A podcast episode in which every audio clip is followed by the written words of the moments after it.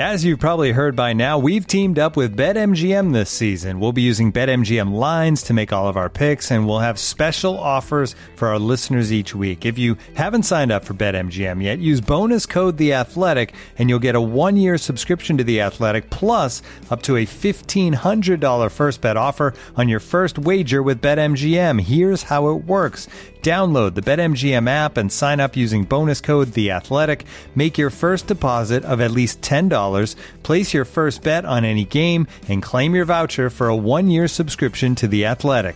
See BetMGM.com for terms. U.S. promotional offers not available in D.C., Mississippi, New York, Nevada, Ontario, or Puerto Rico. Gambling problem? Call 1-800-GAMBLER. Available in the U.S. Call 877-8-HOPE-NY or text HOPE-NY 467-369 in New York. Call 1-800-NEXT-STEP in Arizona. 1-800-327-5050 in Massachusetts. 1-800-BETS-OFF in Iowa. 1-800-270-7117 for confidential help in Michigan. 1-800-981-0023 in Puerto Rico. First bet offer for new customers only in partnership with Kansas Crossing Casino and Hotel. Don't forget, if you haven't signed up for BetMGM yet, use bonus code The Athletic, and you'll get a one-year subscription to The Athletic, plus up to a $1,500 first bet offer on your first wager. Get ready for the greatest roast of all time, The Roast of Tom Brady, a Netflix live event happening May 5th. Hosted by Kevin Hart, the seven-time world champion gets his cleats held to the fire by famous friends and frenemies on an unforgettable night where everything is fair game. Tune in on May 5th at 5 p.m. Pacific time for The Roast of Tom Brady, live only on Netflix.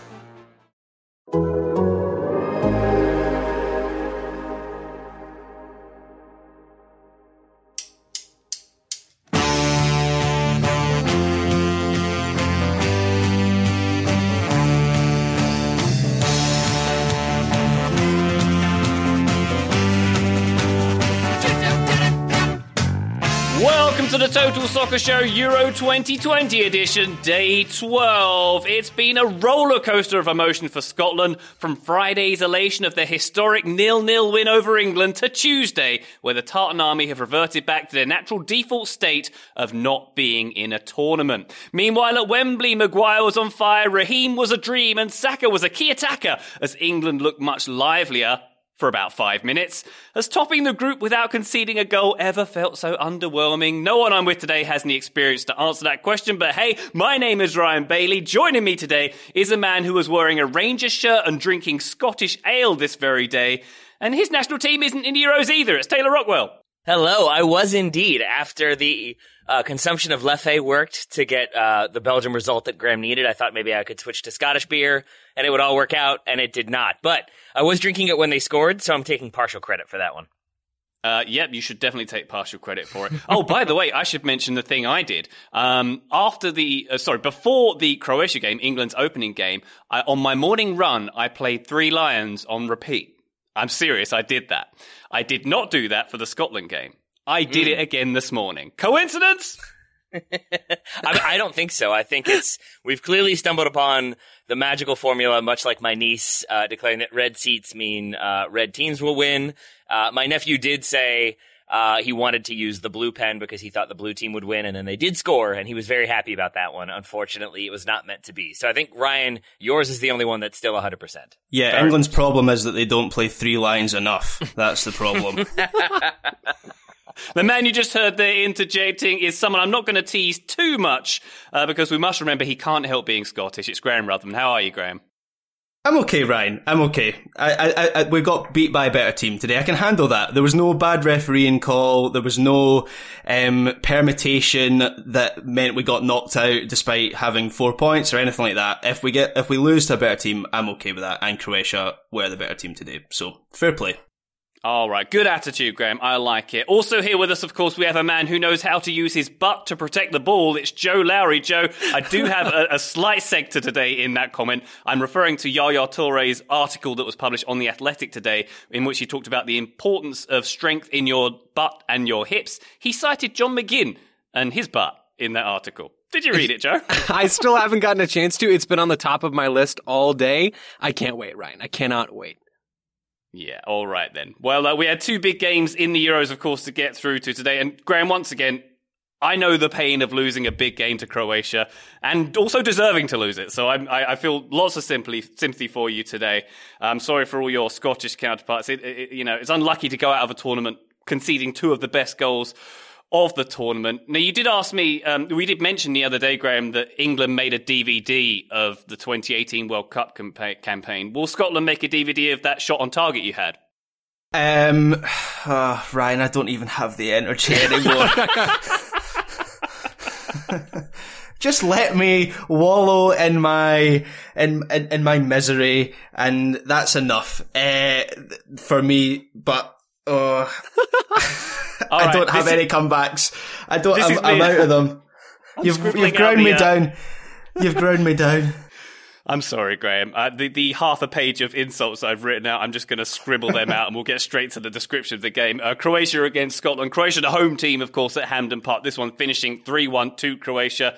Scotland did score their first goal in a major international tournament in 23 years. Callum McGregor on his weaker foot, no less, but that one was cancelled out by Niko Vlasic, and then Modric and Perisic waded in as well. Joe, perhaps I'll come to you first, because I have an XG stat for you. Croatia had 0.78 XG to Scotland's 1.54. What do we make from that? I think we make from that taking single game XG and using it for some of these conversations can be a little bit risky, right? And that's XG is made to be predictive after a larger sample size. Even a group stage is not really long enough to get a perfect picture of what these teams are doing in an attacking sense. I've cited it on the show before, but we do need to use caution in that way, because if you watch this game, and I know I did, and I know Graham did, and I know Taylor, you watched parts of it, and Ryan, but I mean, Croatia were the better team. Like Graham's saying, they really controlled the midfield. Modric and Kovacic playing in front of Brozovic in that midfield in a 4-3-3. You had Kovacic and Modric as those more advanced players. And in the central midfield for Croatia just knifed right through Scotland's central midfield in Scotland's 5-3-2. They did that a lot, and it didn't always result in dangerous attacking chances, but Croatia systematically moved the ball up the field through Scotland and did create some chances. They score 3 goals in this game. The XG is a little bit deceiving here for me. Taylor, what did you make of this one? Croatia, was this their best performance of the tournament so far? It certainly seems like they got it together a little more here.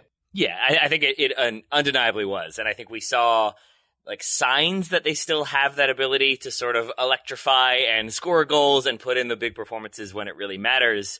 I agree with Joe, though, that I think also Scotland didn't help themselves in certain ways. When we go back to the England game for a moment, I think I started off by saying that Scotland tightened up in the second half, and I think that came across as like saying they went more defensive. And what I meant more so was that midfield three stayed really tight, and that didn't allow England to play through them. They had to play around them, and that really wasn't what they were trying to do. I think Scotland tried to do that here today. Croatia seemed to be better prepared for it, and I saw a lot of Croatia drifting behind that three and then turning and seeing if there were openings. And if there weren't, they would cycle out to try to open up those midfielders a little bit more, and somebody else would run through and then turn. And it usually was this deceptive, like, oh, I'm just kind of going on a stroll. It wasn't a dedicated sprint through, but it would be this like, oh, here I go jogging, and then turning and receiving the ball. And I felt like especially in the latter stages of the first half, even with Scotland equalizing, that kept being an opportunity for Croatia, and then Scotland had to collapse, and then Croatia could move the ball wide. And that's just one specific pattern, but there were lots of those in the game that did have me, though I was pulling for Scotland, concerned for them. Even as things were level at the half, it felt that Croatia had figured some things out, whereas Scotland, I think, were getting chances, maybe not taking all of them as well as they could have, but they didn't feel quite as systematic, is how I'll put it. Graham, your thoughts on that one? I agree with Taylor. It did seem like Croatia's midfield were pretty pertinent to the result here. It seemed like Scotland maybe needed to do a bit more to disrupt that midfield, to get the ball off them a little bit more, and ultimately that was one of the downfalls. Yeah, I mean, I think we really missed Billy Gilmour, to be honest. I think Billy Gilmour would have given us a much better chance of just getting our foot on the ball a little bit, and we hoped that Stuart Armstrong would come in, and I mentioned that he played as in a deeper role for Celtic than he tends to for Southampton in the Premier League, but there's a big difference between Stuart Armstrong and Billy Gilmour, I'm afraid, in a technical sense. And there's also just that sort of intangible quality that Billy Gilmour has, just a sort of confidence and a swagger where he just wants the ball all the time, and he backs himself to kind of get out of tricky little situations. And we just never had any of that. And to be honest, I didn't really believe until McGregor scored the goal. The Scotland goal kind of comes out of nowhere, to be honest, actually. And at that point, I felt like Croatia were really putting their foot down, and I anticipated a second goal, maybe even before half-time. So it wasn't until the McGregor goal that I did really celebrate that, but I still had this sense that, and I think I said this to you guys at half-time, that Croatia had been the better team and Scotland would actually need to be much better in the second half, despite being level at halftime. And yeah, it kind of panned out that way. I think this is a tournament of a lot of regrets for Scotland, between the Tierney injury and then Steve Clarke not reacting well to that. And then to be honest, it just feels cruel that we only got to see Billy Gilmour for one game, considering how well he did play in that game. And this would have been a game where we really could have used him against, Modric and Brozovic and Kovacic. The Croatia midfield like to control games, and we just had no one to combat that. So yeah, they were just the better team. I could have no real complaints. I wish we'd kind of shown a little bit more composure in front of goal. That was something throughout the tournament that was a problem. Che Adams, it's harsh to say, because I think he did a lot to facilitate Scotland's attack, and we were much better in the two games that he played in the attack up with Dykes, but it wasn't quite the Adams that we'd seen in the build up to the tournament, who was a real sharpshooter, a real cutting edge, and that cutting edge just kind of wasn't there in the three games he played. He missed quite a number of chances, and he missed a couple good chances in this game as well.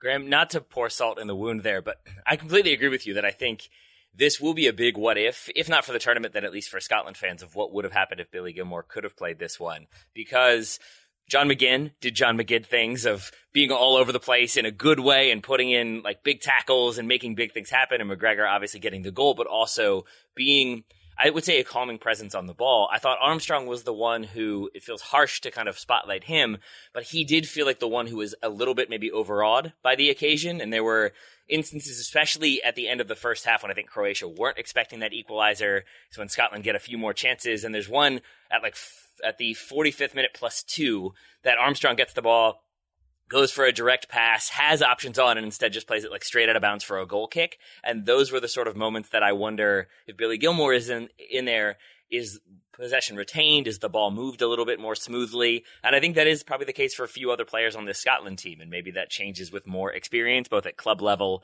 and at national team level. Maybe you get some more like sports psychiatry sessions, so you learn how to deal with those big moments and tune out the kind of background noise, and maybe we do see a stronger Scotland team next time round, hopefully. But I thought that was sort of a big part of this game, was Croatia having been in these sort of high pressure moments before, Scotland less so. Yeah, and one that was maybe one thing that I did underestimate before the tournament, was just the lack of tournament experience. Obviously, we've got a lack of tournament experience, but that was a real factor. And to be honest, it's only really now in hindsight that I kind of see it, but Scotland's qualification for this tournament kind of came unexpectedly, and before, I would say, we were maybe ready for it. So in the tournament, it's kind of felt like Steve Clarke is flying the plane while still building it a little bit. And so I think that we will be better set, hopefully, once if we qualify at future major tournaments, where we have a little bit of a relationship up front in attack, because Lyndon Dykes didn't pick Scotland to play for international level until, I think, September last year. Che Adams chose Scotland in, I think, March this year. So there's two players. Nathan Patterson comes on at the end of this game at right back, and he's a really bright young player, and that's why he's been brought on, is just to give him a little bit of experience. But that's his first cap, his first competitive cap for Scotland. He hasn't played. Billy Gilmour's given his first start for Scotland at Wembley. There's just a number of young players who haven't really been integrated into this team properly. And I think this tournament came a little bit too early for us in hindsight, and I think I can see that now. Scotland's qualification kind of came unexpectedly in through the Nations League and just kind of threw us into it, and there wasn't really that build-up process that normally comes with qualification. And I think if I want us to qualify through a normal campaign now so we get that sort of experience and that build-up. Well, in only seeing Billy Gilmour once, Graham, you've experienced what it's like to be a Chelsea fan in certain respects. But can you talk us through your day? How were you feeling before this game, and how did that mood change as the game went on? How hopeful were you that you had one objective? That was what you were saying before this game, that at least you knew you had to win. Winner takes all in this game, right? So, what were your feelings earlier on today? I was pretty chill up until kickoff, to be honest. I was much more nervous for the Czech and the England games.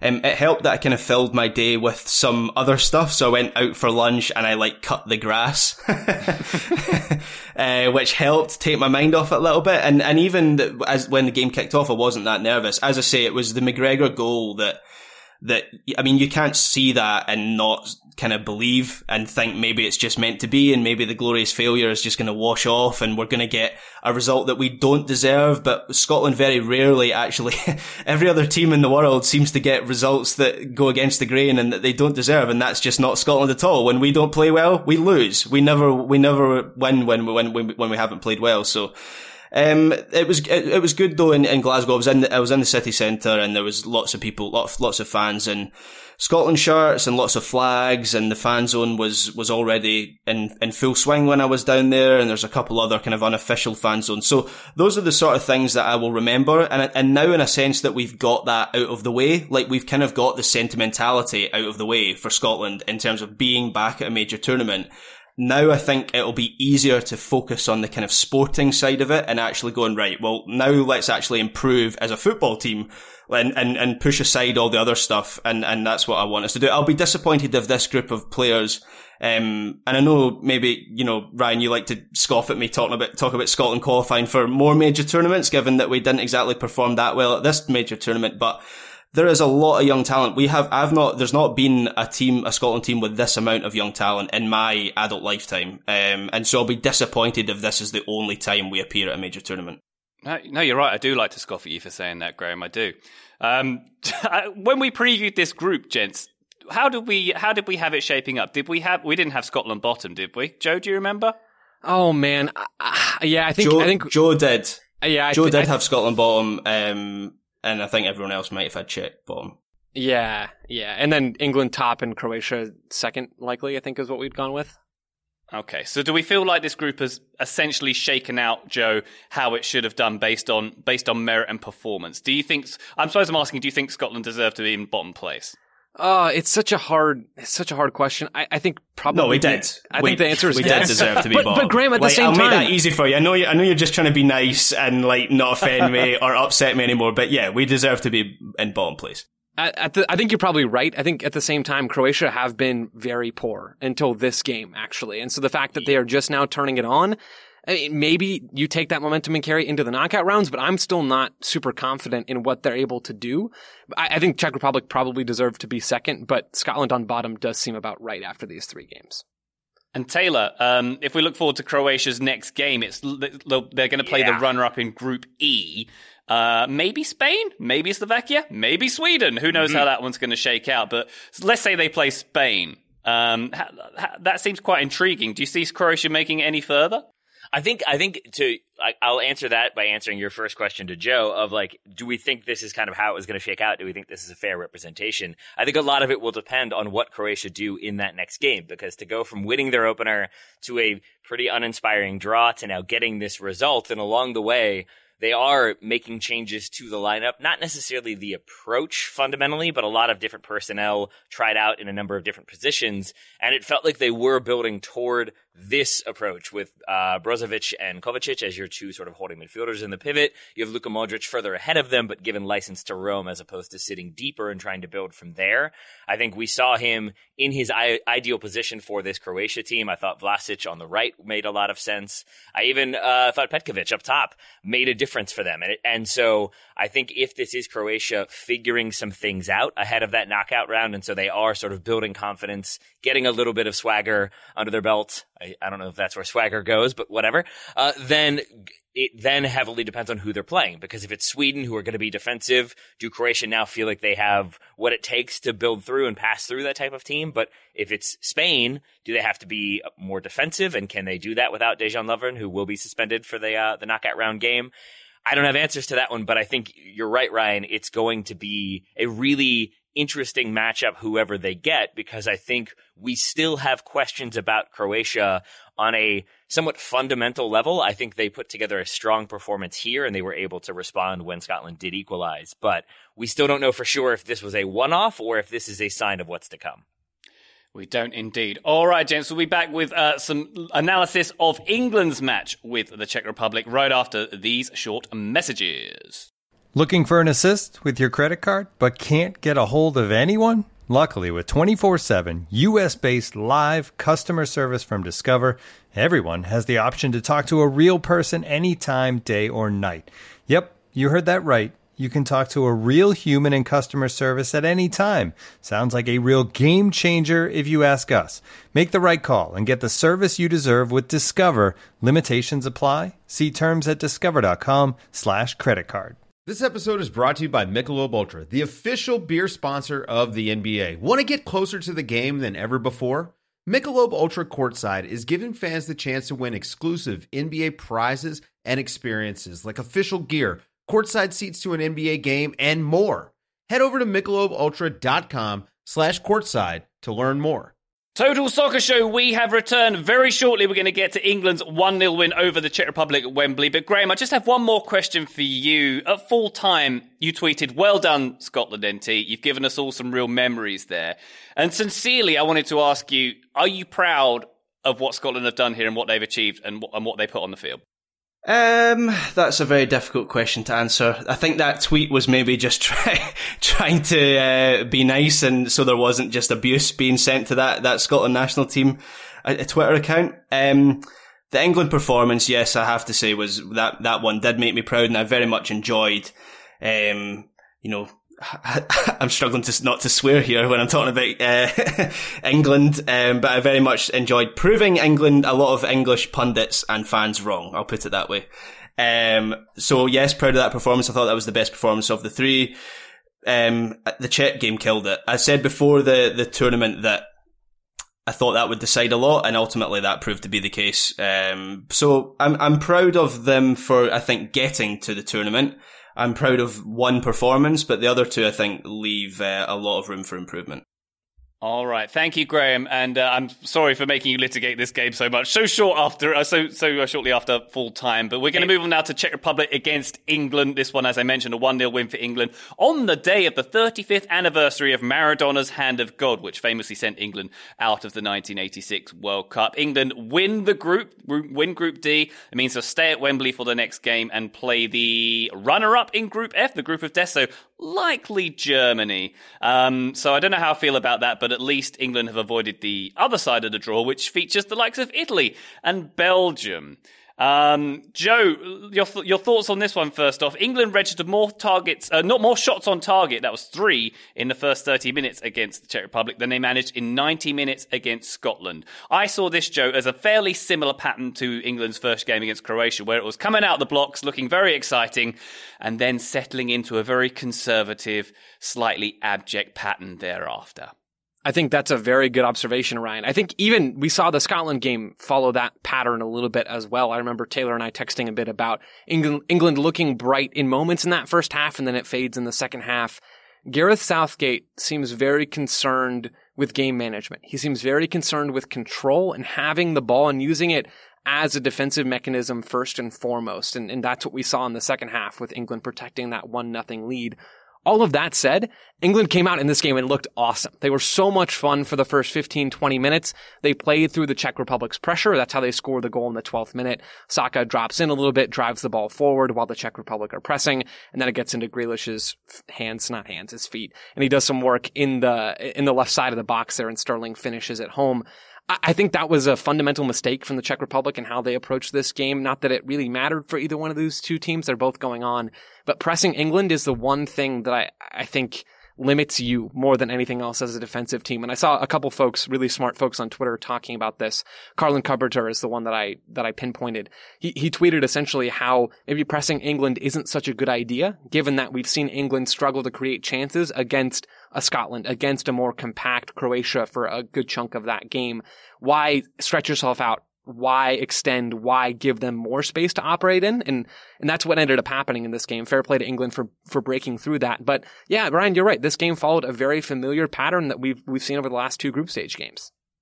I think I know we warned us against the pitfalls of XG earlier in this episode, but England accumulated 0.00 XG in the second half of this match, which I think shows the pattern that this game took. I thought that England had much better movement. I was really encouraged out of the blocks as well, and were quicker moving the ball, although not still quite quick enough. And I think I sent to the TSS group chat when the Czechs were breaking, they were it was like they're on fast forward compared to England. They were going so much quicker, and then this slower second half where England just tried to maintain control, and it all got a bit sterile. Quite depressing. Taylor, I sort of mentioned this earlier that England have topped the group, haven't conceded. I've got out of the groups for the first time without conceding since 1966, and we know what happened here. Yet, I still feel pretty underwhelmed, and that feels like almost an ungrateful position to be in. It does, but I think I also understand it, because with the hype that was coming in about this England team and the number of attacking options there, I feel like that was the sort of narrative. It's how do you fit everybody in, and how do you make sure that everybody gets playing time, and what happens if we score too many goals in the group stage? and I think it is interesting that when we exit the group stage, I believe I'm correct in saying that Raheem Sterling has scored all of your goals, which feels fitting given that I think I saw a stat that said in his last 18 games for England, he's scored 10 and assisted 13 or something like that, which feels ridiculous, but is also maybe a sign of, to Joe's point, when you're sitting in, then England rely on those sort of creative players who can perform on the individual level. And then when those players aren't firing, when they're not having the strong performances, or when they're tackled out of the game or marked out of the game or whatever it might be, that's when England, I think, don't have a plan B or maybe a plan C, and that's where they do struggle. And I think that is then fair for you to feel like, oh, here we go. We're starting strong. We're getting a goal. We're creating chances. Everybody looks lively. Jack Grealish is the new Maradona. We all knew that was going to be the case, but it's now confirmed. And then nothing happens in that second half, and it goes right back to it's a win, but we still don't know. And there are those teams that do that through the whole tournament of just they keep winning 1-0 and they kind of grind it out, and they're never that impressive or inspiring, and yet somehow they end up making the final. And then there are the teams that do that in the group stage and get knocked out in the very first round because they were uninspiring, and also maybe not creative enough to make something happen. And forgive me for kind of repeating what I just said about Croatia, but I think it's the same for England, that if they go into the next round and they get another 1-0 win, I think that becomes sort of their identity for this tournament. And if they go in there and it goes to penalties or they end up losing, then I think we see that the chickens did come home to roost and they weren't able to build. That I think it is all about how you structure your team, how you learn from one game to the next to keep building, to keep doing what works and changing what doesn't. And I do think Croatia have done that. I guess I'd ask you, Ryan, do you feel like England have done that? Do you feel like you've learned things about this England team such that you know this player should definitely be starting here, this player should not be starting there anymore? I certainly think I've learned that Raheem Sterling deserves to keep his place. As you mentioned, he's been involved in 20 goals in his last 19 games, which is essentially the stat you were giving as well. I think I'm certainly happy with the back four. I'm happy with the defence. I'm happy with the pivot that we've got going on. And, Jordan Henson came in as well in this one for Declan Rice, which is pretty good to get him minutes as well.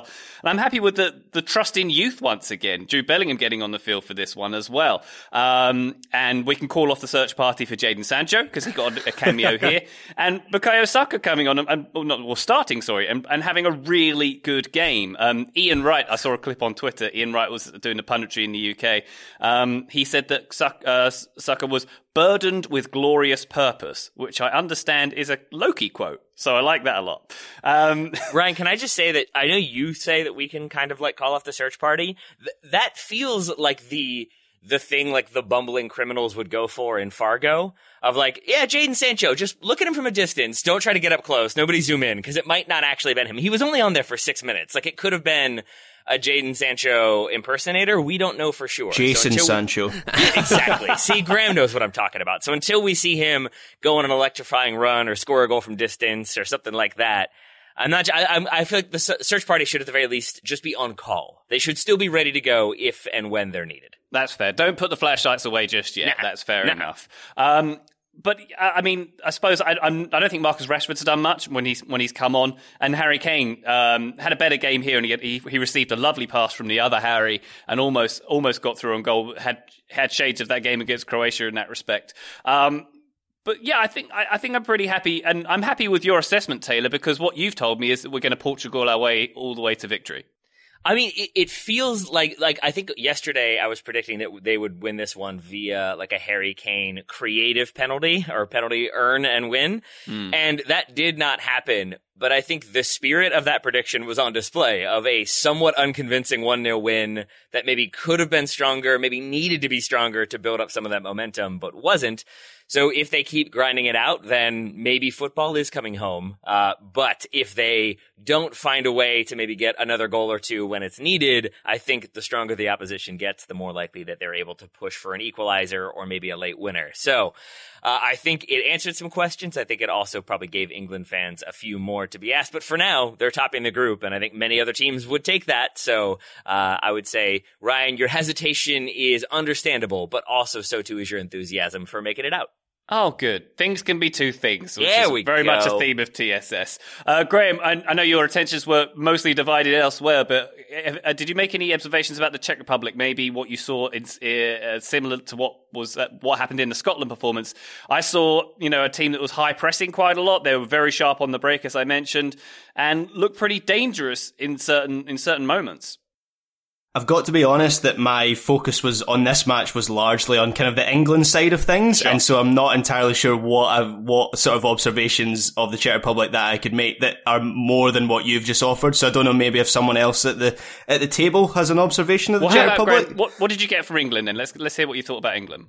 Well, I thought actually Harry Maguire made a big difference for England at the back, and the thing that I spotted from him was how he plays out from the back. And so you mentioned there the Harry to Harry connection there that created an opportunity, and I just thought that's something that Tyrone Mings, as well as he has played at this tournament, and it feels harsh that he has dropped out because he has been one of England's better players, but that's just another dimension that Harry Maguire offers that Tyrone Mings doesn't. And so I just think it gives England a way of playing to the right with, obviously Stones is quite good on the ball, so they can play to the right from Stones and they can play to the left from Maguire, and even the kind of diagonal balls. I think there was a couple passes from Maguire out to Saka as well, which kind of reminded me of, I'm not saying he's the same player, but it's much the same way that Van Dijk kind of springs Liverpool forward with diagonal passes, and I kind of saw the same thing from Harry Maguire. So him being back in the team, I think, is a massive positive for England. And then, as you kind of referenced, I thought Saka, I just thought he gave England a bit of unpredictability, which was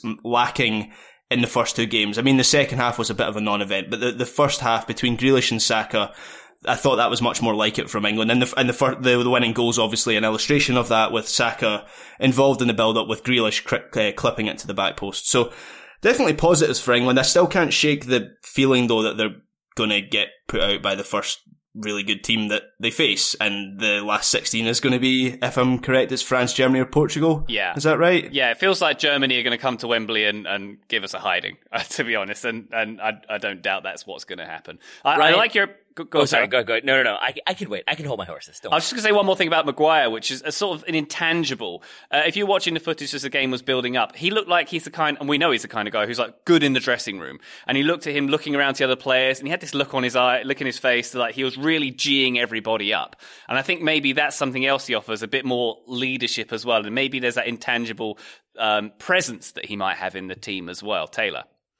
I actually have a question for Joe, if that's okay, but it doesn't involve rhyming or puns or insults to Scotland. So I just wanted to ask you, Ryan, the host, if that was okay. That's out of my domain then. Oh, actually, no, I can do one. Joe, so we saw Scotland not be able to kind of change things up in a creative way to score goals in your face, Graham. So Joe, my question for you then, if Gareth Southgate were to call you tonight and say like, hey, what's one thing you've noticed? What's one thing that might work better? I'm not trying to say you know more than Gareth Southgate, but I feel like you tend to be pretty good at picking up on trends and patterns, and specifically trends and patterns that work and then ones that don't. So is there a player or an approach or a little adjustment you think you would just like to see England make? Not necessarily one that you think would like definitely work and it would change everything, but just is there something that when you watch England you think like, that's just not quite what it could be. What if they tried this?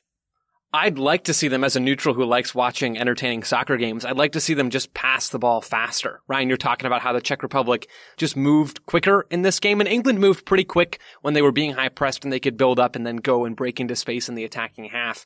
But in the second half, we saw them slow things down. They moved back into first gear. They started cruising, and not cruising in a fun, driving in a cool 50s car by a diner kind of way, but just cruising, going slowly. So, I mean, that's this team's brand in a lot of ways. So I don't think we're going to see that change. They're going to be defensive when they have the ball rather than really attacking when they have the ball in a lot of moments. But I'd love to see that change because there's so much attacking talent on this team.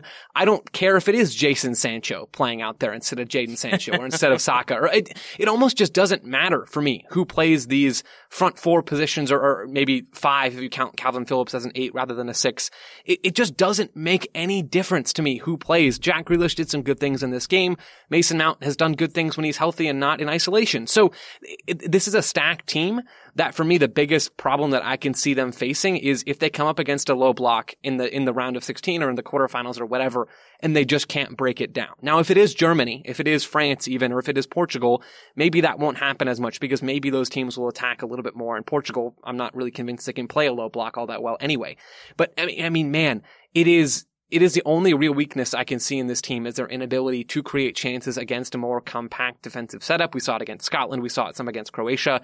But, I mean, if they can get away without that being too much of a problem, I think they can roll out almost any starting 11 and still make a good run in this tournament. All right. Well, if Gareth Southgate is listening, and I believe he is a TSS listener, you've just made his job very easy because he can pick anyone. Yeah. Well done, Joe. Yeah. You're welcome. Brilliant. You're welcome, Gareth. And on that note, we're going to take a very quick break. We'll be back shortly.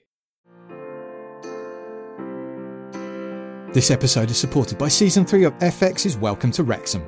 Celebrity owners Rob McElhenney and Ryan Reynolds' small-town Welsh football club has finally been promoted into League 2 after 15 seasons in the National League.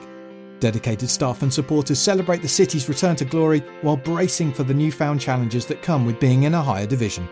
Will Wrexham AFC stand up to the challenges and rise again into League 1? FX's Welcome to Wrexham. Catch all new episodes Thursdays on FX. Stream on Hulu. This episode is brought to you by Michelob Ultra, the official beer sponsor of the NBA. Want to get closer to the game than ever before? Michelob Ultra Courtside is giving fans the chance to win exclusive NBA prizes and experiences like official gear, courtside seats to an NBA game, and more. Head over to MichelobUltra.com/courtside to learn more. This episode is brought to you by Michelob Ultra, the official beer sponsor of the NBA. Want to get closer to the game than ever before? Michelob Ultra Courtside is giving fans the chance to win exclusive NBA prizes and experiences like official gear, courtside seats to an NBA game, and more. Head over to MichelobUltra.com/courtside to learn more. Total Soccer Show, we have returned. Just a little bit more on England against the Czech Republic. Joe, I think I jumped on you when you were about to talk about the Czech Republic and what they offered in this game and maybe what they're going to offer going forward. They have qualified in third place in Group D. Yeah, the Czech Republic are a wild card, right? I mean, I had them in the preview and I wasn't exactly sure what we were going to see from them. They have this defensive intensity. They've played in this 4-2-3-1 from qualifying in this tournament to some World Cup qualifiers now to this tournament. So we did know some things about them, but they've come in and just been throwing a real wrench in this group and in this group's standings. In this game, I already mentioned briefly how I think high pressing was a bit of a mistake against England because it made England's lives a little too easy. But that is kind of a big part of how they play soccer. They will get in your face. They will press. They will compress space in midfield and shadow man-to-man a little bit in those spaces as well. And then they can play this compact 4-4-2 block. They can step and press out of that mid block. We saw all of those things in this game, and we won't know who their opponent is for the round of 16 until after tomorrow's games, I do believe. But I can see them continuing to wild card their way into the round of 16 and maybe getting a result there. We throw around the term dark horse so much, but really, if anybody called them as a dark horse, I think they would have been right, because this team truly can give, I think, anybody in this tournament a game. They're not always going to be the best team for talent, but they've shown an ability to really create some muck in their group stage games, to put it that way. Check them out. Fellas, I've had a bit of an idea about the general structure of this tournament. Hear me out on this format. So we've got the fourth place finishers. Let's say we've got Turkey, Russia, North Macedonia, Scotland, sorry Graham, probably Poland and Hungary. Maybe we invite the third place teams that don't qualify as well into another tournament, like a Nations League for the European Championships. But we play it on the days where we don't have soccer. So like this Thursday is the first day we don't have a game. Then we start the B European Championships, and we play off all the rubbish weren't good enough teams, and we have lots of fun. Taylor, am I onto something here? I think I should work for UEFA. Do you just not want to see your family anymore? Yeah, do you not like days off? You want to fit in more soccer into the schedule we already have. Is that what I'm hearing from you, Ryan? The problem with international soccer, Taylor, is there's not enough of it. There's not enough of soccer in general. We get too many breaks from this game. And not only that, but you want to take the teams that maybe didn't have the attacking spark, didn't have the creativity to get the goals that were necessary, and you want to put them all against each other to play. What if we do get the first, just both teams bunkering against each other, no one crossing midfield? It's World War I all over again. I appreciate the ingenuity and wanting there to just be soccer all the time, and I do kind of like that idea of it just being 24 hours a day for a tournament, but I do enjoy sleep, and I do enjoy occasionally seeing my wife and child. So I'm going to say if that does happen, Ryan, you are welcome to cover it, and I look forward to hearing it. Well, thanks for fully retiring Goran Pandev, Taylor. He appreciates it. Just trying to give him another chance. Okay. He's had his time. He has indeed. As we nearly have on this podcast as well, gents. But I just wanted to talk about tomorrow's games. We had another full slate. We've got the denouement, is that how the French say it? I don't know. Of Group E and Group F. First up, Graham, in the early slots, we've got Slovakia against Spain and Sweden against Poland. Let's start off with Sweden against Poland in St. Petersburg. Is there anything that should compel people to watch this one at 12 Eastern as opposed to Slovakia-Spain, Graham? Any thoughts on that one? Alexander Isak. I will be watching this one purely for him because I think he is going to score a fantastic goal all on his own with no support from his Swedish teammates, which is pretty much how he's played the whole tournament up until now. Anyone else? Taylor, will you be paying close attention to this one? No, I'll definitely be watching Slovakia-Spain, but I agree with Graham that I think, I'm hoping that I'm working Slovakia-Spain, so I'll definitely be watching that one and not Sweden-Poland. All right, I feel less confident in what I'm about to say now. I would say that, there's a chance we don't always get games going according to, the blueprint of what we think will happen. Rarely does that occur, and I do think there's a chance we get that for Sweden versus Poland, because Sweden don't, necessarily need to win this, but they also don't want to really lose, so we might get a more defensive Sweden in their 4-4-2, sitting a little bit deeper and inviting Poland onto them to attack. And if we do have Robert Lewandowski playing this game, then it seems like that is his bread and butter, is not having to make those runs in behind a high line, but against a bunkered opponent trying to find little gaps to create something. But then also that means Poland potentially overcommitting, putting numbers forward, leaving themselves vulnerable. And that does feel like an Isak counterattacking goal could be in the works. Maybe we get Kulishevsky in this game to start or to come on as a substitute. And again, that's another counterattacking threat. So I think it's interesting in that regard, but I would still say Slovakia-Spain is probably the game to watch tomorrow. Yeah, I'm going to take a lot of persuading to fully concentrate on another Sweden game, if I'm completely honest. But I do like the love discipline, Ryan. You got to love discipline. I love two straight lines of four. That's what it's all about for me. Oh, bless you. Bless you. Well, you know, if Poland do win this and Spain do not beat Slovakia, that's big trouble for Spain. What do we think about Slovakia against Spain, Joe? Do Slovakia have enough to make some chaos in Group E? Absolutely. Yeah, I mean, for me, this game's more about Spain underperforming in this tournament rather than Slovakia having a ton of juice on their own. But, I mean, we know they have talent. I've really enjoyed watching Duda in this tournament, either out on the left or as a number 9, dropping in and filling different space and then attacking on the counter. Slovakia are going to do a lot of attacking on the counter in this game. Spain are going to have a ton of the ball again. That's the third time in this tournament, or in this group stage alone, where that's going to happen. I'm curious for Spain. Are they going to be able to break a team down? Because against Sweden, I actually thought they did very well at that, even though they didn't score a goal. Then against Poland, it was a lot worse for me. It was more stagnant, not as much movement in behind. Which Spain are we going to see? And even if we see the Sweden-Spain, are they actually going to score goals? I don't know. I'm very curious to watch this Spanish team to see if they can finally have an attacking breakthrough. Graham, your thoughts on that one? You are working it after all. Yeah, I mean, I am tired. I've forgotten what I'm working and what I'm watching. I'm looking forward to seeing how Alvaro Morata's not going to score. But ouch! Brutal. Brutal. Will he be onside? It remains a question. With a clear answer, no. I want to see Jeremy Moreno through the middle. I mean, he played on the right in Spain's last game, which he did relatively okay in that position. I think he provided the assist, I think, for Morata, against Poland. But I want to see Moreno through the middle. I think Morata's had his chance. I fully expect that Morata will start, though, Luis Enrique. This is a hill that he is willing to die on, is Alvaro Morata. So, yes, I think he will start again, and I think that is the wrong decision. I honestly think Spain are in a bit of trouble. I could see that going wrong tomorrow. Of all the groups, there's always one big team that goes out, right, in every major tournament, and I think Spain are at real risk of being that team tomorrow. And no less than they deserve, right, Taylor? Because they've not exactly turned it on, have they? They haven't. I think they've been a little bit slow in possession. They've been reliant on the number of passes. Maybe one day that will lead to a goal, or maybe like if you complete 1,000 passes in a game, then that counts as one goal. And I don't know if Sergio Busquets returning to the team is going to help that, because I don't think quick and speedy when I think Sergio Busquets. I think he can move the ball quickly if he wants to. But he's good at passing, which is exactly what Spain need at this point. Yeah. More midfielders who can pass a ball. So I think it's like, that's also why I'm less excited about this one, just because if it is another pass sort of game, I'm not gonna find that as fun as a potential open back and forth counterattacking game in the other fixture. But I think Spain having to get something here, needing to impress, I'm hoping we get a more electrifying Spain, a more exciting Spain than we've seen so far. Can I throw out a quick, very specific prediction for tomorrow?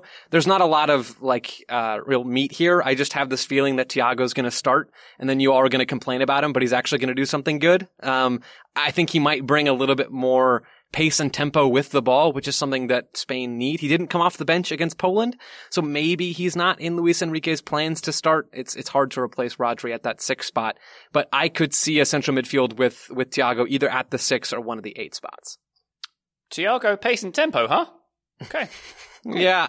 This is what I'm talking about, Ryan. This is what I'm talking about. Yeah, I don't want to be lumped in to the Thiago criticism. I think more the question is, does he facilitate faster, more threatening attacks? I'm not saying he's a problem. I think it's just sort of like the veneration of his passing ability is what I think led to the teasing from us in the first place. Just that, his vision and his passing ability, they're unlike anything we've ever seen before. He can hit the ball differently. Yeah, exactly. And it's like, that's great. Still got to score goals, though, and that would be really helpful. Oh, Taylor. Backpedaling. I see how it is. I listen to those weekend review shows on Mondays throughout this season. Come on now. I don't know what you're talking about. Well, let's watch Joe Lowry be proved right tomorrow. And then in the 3 p.m. slots, we've got the conclusion of Group F. Big one, of course, taking place in Budapest, Portugal against France.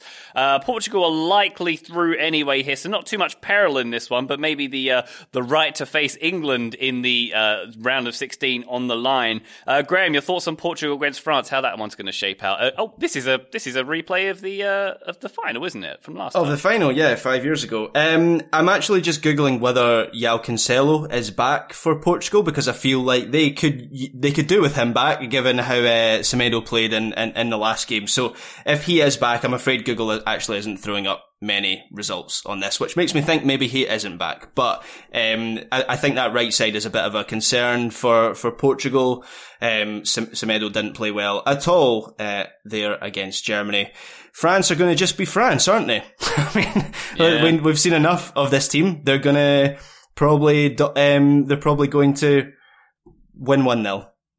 Is my specific prediction. That's what France do. Any advance on that, Taylor? Are France going to hand Portugal's butts to them like Germany did?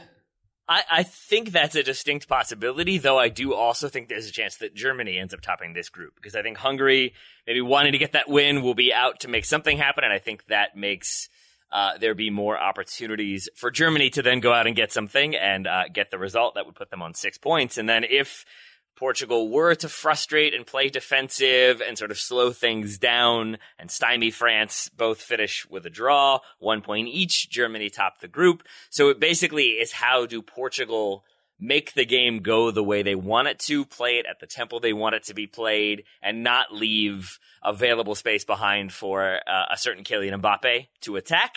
I think, however, Portugal can limit France's attack will be the major detail of this one, but then it is also the case that Portugal themselves, a draw is okay. They would certainly much rather win. They cannot afford to lose. I guess they can, because we have other teams on 3 points. I don't know the permutations and the math there, but I think that really leaves it up to, let's hope things go their way and let's hope some results go the way they need to. So I think for Portugal as well, there's going to be we don't want to get carved open in the opening maybe 15 minutes, but we also don't want it to be in the final minutes, and we have to get something going. So it's going to be really balanced, and I think there will be a pretty fun ebb and flow to that one. Even if it's not necessarily an open attacking game, I think there will be lots of different twists and turns along the way to this one, maybe more so than the other games we have on order tomorrow. I think if my math is correct, then Portugal can lose 2-0 and still stay in the third place teams, because if Ukraine are on -1 goal difference. I'm not sure. Don't quote me on that. But they're probably going to go through, but we shall see. Germany-Hungary is the other game, of course. This one taking place in Munich. I don't know, Graham. This feels like this might be quite fun, maybe? I think Germany... Maybe? That was convincing. I mean... Yeah, I think Germany are. It's funny how they've almost become like the neutrals' favourite a little bit, because of how they played in that Portugal game. It was a fun performance. I think a lot of that was down to how Portugal set up and how their system was a real mismatch for the German system, but.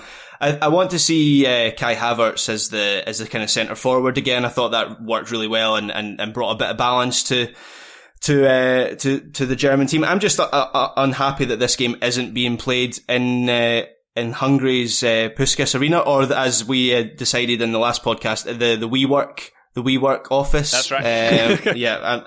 I'm disappointed. I mean, I'm hopeful that the Allianz Arena, that, you know, they're going to have some WeWork desks at the side, just purely for nostalgia reasons, because that's one of the moments of the tournament so far for me. That'd be some good German efficiency to be combining some businesses at the same place as well, I'd say, Graham.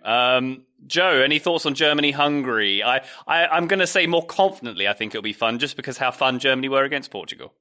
I also think it'll be fun, because Hungary wants a win. They're still going to defend in that 5-3-2 shape, but they're going to need to do something in the attacking side of things. And Germany were incredibly fun to watch against Portugal, and I thought they did some really good things against France, too, in terms of ball progression.